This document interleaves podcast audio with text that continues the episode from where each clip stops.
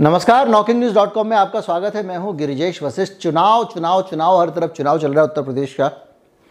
और इस उत्तर प्रदेश के चुनाव के बीच में बड़ी सारी चीज़ें हो रही हैं। ये इस जाति के वोट हैं, ये इस धर्म के वोट हैं, फला वोट हैं। और सबके बीच में आप बात करते हैं कि ईवीएम हैक हो रही है, ये हो रहा है। लेकिन मैं आज आपको बताने वाला हूँ कि चुनाव में सबसे बड़ी हैकिंग क्या है। बीच में आपने देखा होगा, कुछ दिन मेरा वीडियो नहीं आया। इलाहाबाद गया था मैं, वहाँ पे मेरे कुछ और संपर्क भी हैं, कुछ, एक खबर के लिए भी मेरे को कुछ रिसर्च करनी थी और उसको मैं डिस्क्लोज़ नहीं कर सकता था, इसलिए मैं निजी यात्रा के तौर पर ही वहाँ गया हूँ। मैं जो पता करना चाहता था, वो ये पता करना चाहता था कि किस तरह से जो बाहुबली नेता हैं,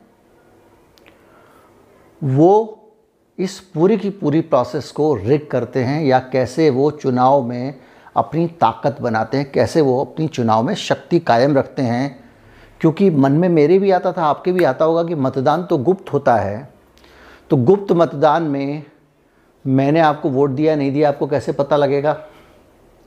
और दूसरा ये है कि भाई, मैंने पैसे ले लिए, दारू की बोतल ले ली और वोट किसी और को दे दिया तो आपको कैसे पता लगेगा? ये कुछ ऐसे सवाल थे जिनके बारे में थोड़ा सा खोज परख करने की ज़रूरत थी। कुछ खोज परख मैंने की है, वो आपके पास लेकर आया हूँ। चैनल को सब्सक्राइब कर लीजिए, अगर नहीं किया है तो। हमारा यू पी आई डिस्क्रिप्शन में उसके ज़रिए आप भुगतान कर सकते हैं। बार कोड भी आपको कई जगह दिखाई देगा। कुछ नए लोगों को जोड़ें, मैं अभी हाज़िर हुआ।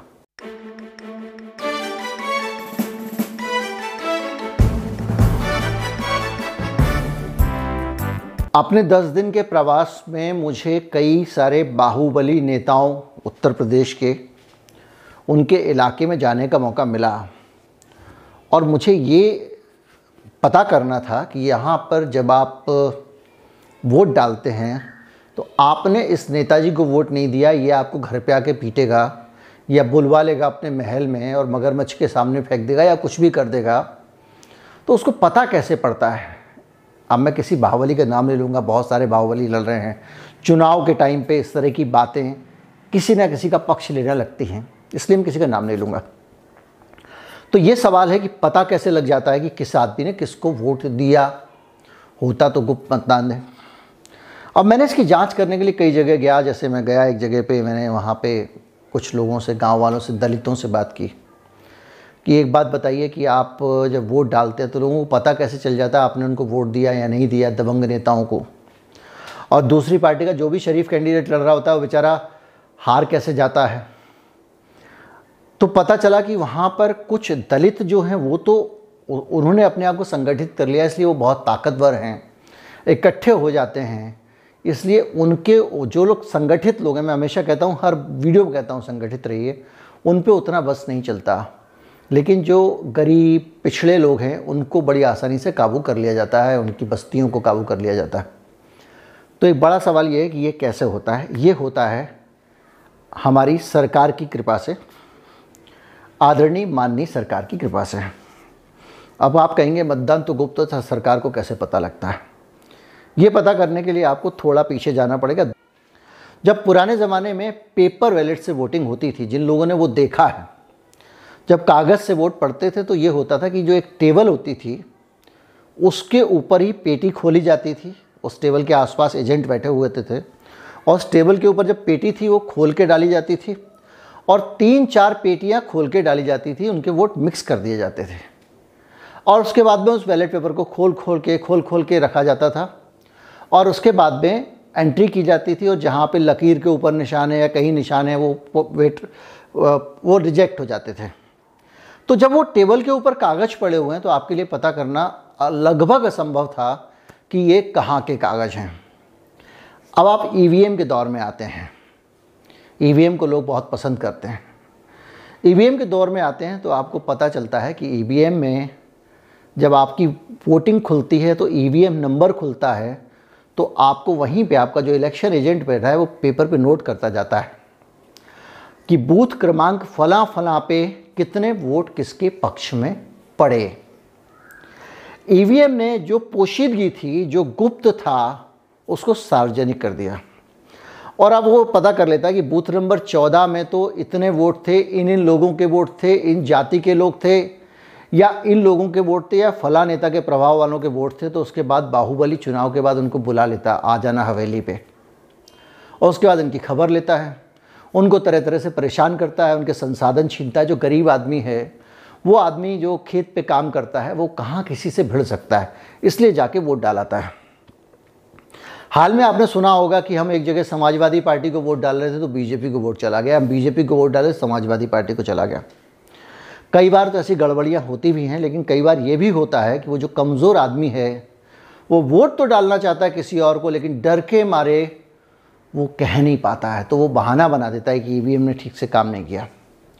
अब अगर वो कंप्लेंट करेगा तो छः महीने की सज़ा हो जाएगी। ईवीएम में अगर आपने कहा कि मेरा गलत पर्ची निकली है और जाँच हुई और पर्ची अगर सही निकली तो आपको छः महीने की सज़ा है। ऐसा कानून बनाया ताकि आप बार बार वीवीपैट से जाँच की मांग ना करें। आप जो है वो उंगली ना उठाएँ, जैसा वो डल रहा डलने दें। जरा भी संकोच तो शिकायत ना करें, होना है, होने दें, जो भी है। तो वो जो आदमी है, वो जाता है और वोट डाल के एक ये बहाना भी बनाता है कि मेरा वोट दूसरे पे चला गया ताकि उसे कोई पकड़ के पीटे ना बाद में। जिस बस्ती में दारू बटी है, जिस जगह पे पैसे बटे हुए हैं, जहाँ पे टैबलेट या स्मार्टफ़ोन बच्चियों को बांटे गए हैं, उन जगहों पे कुछ नेता होते हैं लोकल। उस बस्ती का नेता, उस गाँव का नेता, उस मोहल्ले का नेता, वो ठेका लेता है वोट डलवाने का, उसकी गवाही पे ये वोट डलते हैं। अगर वहाँ पे वोट नहीं पड़ते हैं तो जो वहाँ का उस इलाके से वोट नहीं पड़े तो वहाँ का लोकल नेता जो होता है, जो ठेकेदार दबंग होता है, वो बस्ती वालों की हालत ख़राब कर देता है। आपने पन्ना प्रमुख शब्द बहुत सुना होगा। अमित शाह की ईजाद है, गुजरात से आया है, गुजरात मॉडल। पन्ना प्रमुख मतलब वोटर लिस्ट का एक जो पेज होता है, उस पेज का इंचार्ज एक आदमी।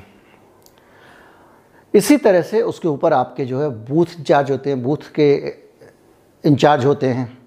तो पार्टी हर जगह कुछ इन्फ्लुएंसर लोगों को लगा के रखती है, जो बूथ पे नज़र रखे जो पन्ने के लोगों पे नज़र रखे और उसको पता रहता है कि कौन आदमी, किस किस आदमी ने वादा किया वोट देने का।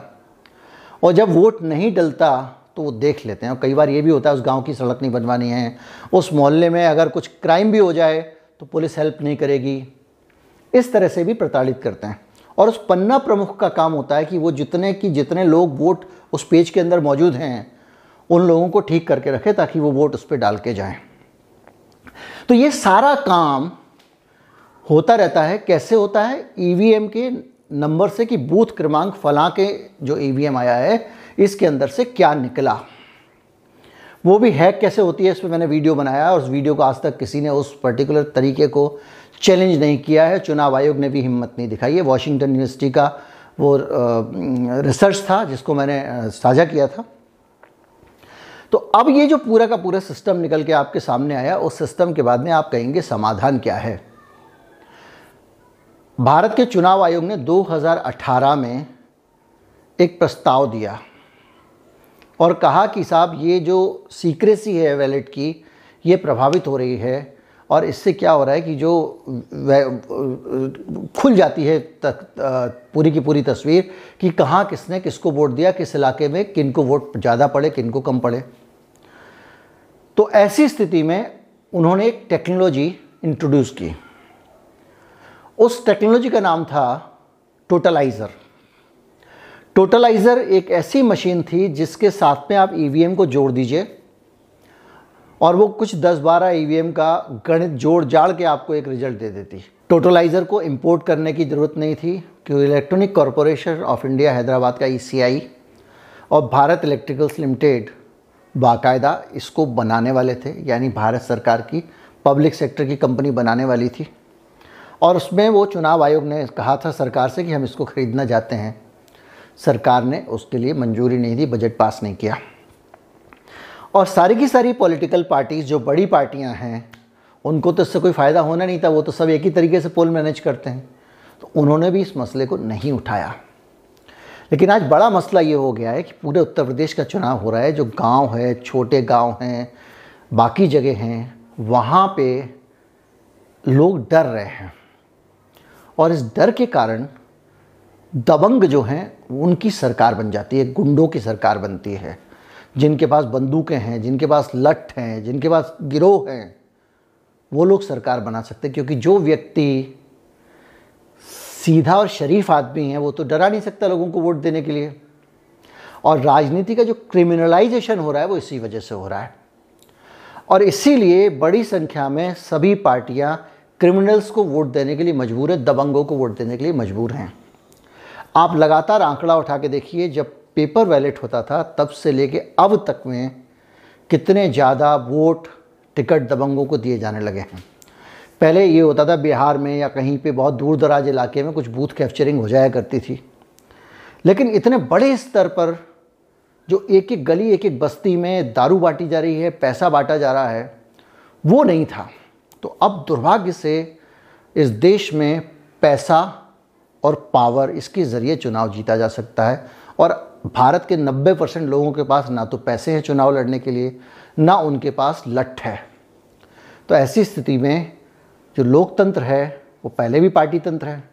तो पार्टियों के चुने गए लठैतों, गुंडों और अपराधियों का तंत्र बन के रह गया है, जिसमें आम आदमी के चुनाव लड़ने के लिए कोई जगह नहीं है।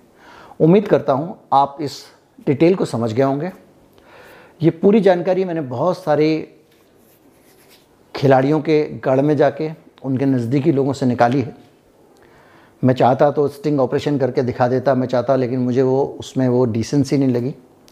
बात का मर्म आप समझ गए उतना काफ़ी है। नमस्कार जय हिंद।